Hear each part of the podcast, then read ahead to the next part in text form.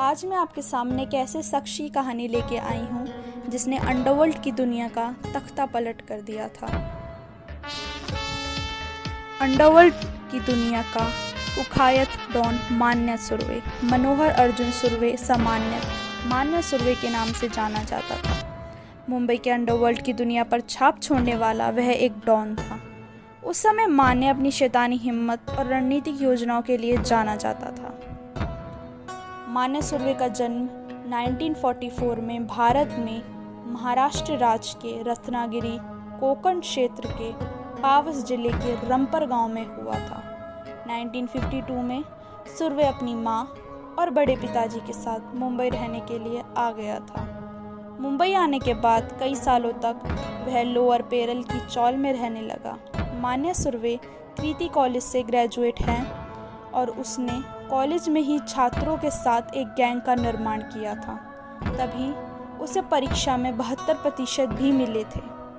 उस समय मान्य सुरवे की गैंग में मुख्य रूप से सुमेश देसाई और भार्गव दादा शामिल था। भार्गव दादा मुंबई में दादर के आगरा बाज़ार का हत्यारा था। 1969 में मान्या डांडेकर नाम के इंसान की हत्या में शामिल था।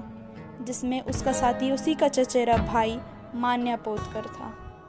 इनकी तिगड़ी को police inspector I S Dhabolkar ने जल्द ही गिरफ़्तार कर लिया और कोर्ट ने भी उन्हें आजीवन कारावास की सजा सुनाई। उस समय के सबसे प्रसिद्ध पठान डॉन की पूरी तरह से भयभीत कर दिया था, जो पिछले दो दशकों से मुंबई अंडरवर्ल्ड पर राज कर रहा था। लेकिन पठान ने भी अपनी विरोधी गैंग केसर ग्रुप को पराजित करने के लिए मान्य सुरवे की सहायता ली थी। इस गैंग का नेतृत्व दाऊद इब्राहिम का बड़ा भाई सबीर कर रहा था। माने की सफलता का यही सबसे सुलझा हुआ राज था। उस समय शहर की सबसे मशहूर गैंग भी उसी से सहायता लेने के लिए आती थी। ऐसा करते हुए वह दूसरों को ख़त्म कर देता था। यह मुंबई में उन अंडरवर्ल्ड का पहला पढ़ा लिखा हिंदू गैंगस्टर था, जिसका दादर के आगरा बाज़ार में सम्मान किया जाता था। मुंबई आने के बाद सुरवे ने गैंग बनाना शुरू किया और अपने दो सबसे भरोसेमंद साथी, धारावी के शेख मुनियर और डोमवी वली के विष्णु पाटिल के साथ एक सशक्त गैंग का निर्माण किया। मार्च 1980 में उनकी गैंग में एक और गैंगस्टर उदय भी शामिल हो गया। इस गैंग ने अपनी पहली डकैती 5 अप्रैल 1980 को की, जिसमें उन्होंने एम्बेसडर कार की चोरी की थी। बाद में पता चला इसी गाड़ी का उपयोग करी रोड पर लक्ष्मी ट्रेडिंग कंपनी में पाँच हज़ार सात सौ रुपये लूटने के लिए किया गया था। पाँच अप्रैल को उन्होंने सामूहिक रूप से हमला किया और शेख मुनियर के दुश्मन शेख अज़ीज़ को मार दिया। तीस अप्रैल को अपने सामूहिक विरोधी विजय घाड़के का दादर के पुलिस स्टेशन में मार्गक्षण करते समय उन्होंने पुलिस कांस्टेबल पर ही छुरा घोप दिया। जेल से निकलने के बाद मान्या ने एक फ्लैट लिया था और फिर मान्या ने सरकारी मिल्क स्कीम की बोली के पैसों को लूटा और मुंबई अंडरवर्ल्ड में अपनी पहचान बनाई। इसी के बाद इसी गैंग ने दयानंद परशुराम काटकर और किशोर सावंत के साथ मिलकर माहिम के बादल बिजली बरखा के पास एक कार की चोरी की थी। इसके बाद चोरी की यही गाड़ी मुंबई के बैंड्रा नेशनल कॉलेज के पास पाई गई। माना सुरवे द्वारा की गई एक और चोरी में कैनरा बैंक से चुराए गए डेढ़ लाख भी शामिल थे। लेकिन धीरे धीरे मान्य सुरवे की आतंकी गतिविधियाँ बढ़ने लगी। इसके बाद वह नारकोटिक्स ट्रैफिकिंग में भी शामिल था, क्योंकि मान्य को यह यकीन था, इस धंधे की वजह से उसे ज़्यादा से ज़्यादा पैसा मिल सकता है। उसी समय मुंबई पुलिस ने भी अब तक क्रिमिनल गतिविधियाँ करने वाले लोगों का तमाशा देखना बंद कर दिया था और अब वे उनको एनकाउंटर करने लगे। उस समय पुलिस फोर्स ने इकट्ठा होकर अंडरवर्ल्ड को एक संदेश भी भेज दिया था। अब वे उनकी गतिविधियों को ज़्यादा सहन नहीं करेंगे और इसी के चलते मान्य सुरवे के ऑपरेशन को शुरू किया गया। इंस्पेक्टर इसाक भागवान और राजा तामभट्ट ने मान्य सुरवे के केस को अपने हाथों में ले लिया था। और उन्होंने मान्या सुरवे के खिलाफ ऑपरेशन की शुरुआत की और मान्या सुरवे के गैंग के लोगों को पकड़ना शुरू किया। 22 जून 1981 को पुलिस ने कल्याण के पास की केमिकल कंपनी से शेख मुनियर को गिरफ्त किया। इसके कुछ दिनों बाद ही पुलिस ने गोरेगांव के एक लॉन्च में दयानंद और परशुराम काटकर को भी गिरफ़्तार कर लिया। इसके बाद अपनी गिरफ्त से घबराकर मान्या 19 नवंबर 1981 को भिमडी चला गया। और जब पुलिस ने मान्य सुरवे के अपार्टमेंट की छानबीन की तो उन्हें वहाँ देश में बने अवैध हथियार, ग्रेनेड और गोला बारूद मिले।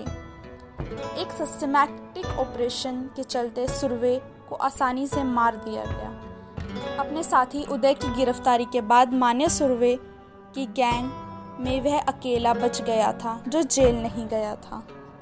उन्हें पूना के यरवाड़ा जेल में रखा गया, जहाँ सुरवे ने वहाँ दूसरे गैंगस्टर सुहास भाटकर उर्फ़ पोतिया भाई के साथ भयंकर प्रतिद्वंदता विकसित की। इसके बाद सुरवे की आतंकी रणनीति से परेशान होकर जेल अधिकारी ने उन्हें रत्नागिरी जेल में स्थानांतरित कर दिया। वहाँ सुरवे ने भूख हड़ताल में हिस्सा लिया। और इसके चलते स्थानिक अस्पताल में भर्ती करवाने से पहले उनका वज़न 20 किलो कम हो गया था। सुरवे ने इस मौके का भरपूर फ़ायदा उठाया और 14 नवंबर 1979 को भागने में सफल हुआ और 9 साल तक जेल में रहने के बाद आखिर भागकर मुंबई वापस आ ही गया। 11 जनवरी 1982 को मान्या वाडला के अंबेडकर कॉलेज जंक्शन से एक टैक्सी के बाहर आ रहा था। कहा जाता है कि दाऊद इब्राहिम ने ही मुंबई पुलिस को मान्य सुरवे को मरवाने की टिप दे रखी थी। कहा जाता है कि दाऊद इब्राहिम ने ही मान्य सुरवे के लोकेशन की जानकारी पुलिस को दी थी। डेढ़ बजे 18 क्राइम ब्रांच ऑफिसर अपनी तीन टीम के साथ वहाँ मान्य सुरवे का इंतज़ार कर रहे थे। तकरीबन 20 मिनट बाद जब सुरवे टैक्सी से अपनी गर्लफ्रेंड को पिकअप करने के लिए अपनी टैक्सी से बाहर उतरा, तभी पुलिस ने उसे देख लिया था। मान्य सुरवे ने जब पुलिस गार्ड को अपने पास आता हुआ देखा तो अपनी रिवॉल्वर निकाली। लेकिन सुरवे का ट्रिगर दबाने से पहले ही दो पुलिस अधिकारी राजा तामभट्ट और इसाक बागवान ने उन पर प्राणघात हमला कर दिया। उन्होंने सुरवे की छाती और कंधे पर पाँच गोलियाँ दाग दी थी। इसके बाद सुरवे को तुरंत एंबुलेंस में डाल दिया गया। कहा जाता है कि सियोन अस्पताल जाते समय मान्य सुरवे बड़बड़ा रहा था कि पुलिस ने उन्हें खुद को साबित करने का एक भी मौका नहीं। बाद में कुछ समय बाद ही उन्हें अपनी चोटों के सामने घुटने टेकने पड़े। एक आश्चर्यचकित बात यह भी थी कि 12 मिनट के रास्ते को पूरा करने के लिए उस समय पुलिस की कार को 30 मिनट तक का समय लग गया था। इसी एनकाउंटर के बाद ही मान्या सुरवे की दहशत मुंबई के अंडरवर्ल्ड से गायब हो गई। अपने दो वर्षों के अंतराल में मान्य सुरवे ने दाऊद इब्राहिम को काफ़ी भयभीत कर रखा था, जो आज तक कोई नहीं कर पाया था। कहा जाता है कि अंडरवर्ल्ड डॉन दाऊद इब्राहिम ने पुलिस को मान्या सुरवे को मरवाने की टिप दी थी। 1982 में महाराष्ट्र पुलिस द्वारा किए गए एनकाउंटर में मान्य सुरवे की मौत हो गई। अब उस समय महाराष्ट्र पुलिस का मुंबई शहर में यह चौथा एनकाउंटर था। मुठभेड़ होने के बावजूद 1980 के बाद मुंबई पुलिस द्वारा किए जा रहे एनकाउंटर की संख्या बढ़ने लगी और 1993 के मुंबई बम ब्लास्ट के बाद पुलिस एनकाउंटर की तकरीबन 622 लोग को मार दिया गया। मान्य सुरवे के जीवन पर आधारित 2013 में एक film shoot out at Wadala बनाई गई, जिसमें जॉन इब्राहिम ने मान्य सुरवे का किरदार निभाया था। इस फ़िल्म ने मान्य सुरवे के जीवन को 100 प्रतिशत सही तो नहीं दिखाया, लेकिन उनके बारे में काफ़ी कुछ जानकारी बताई।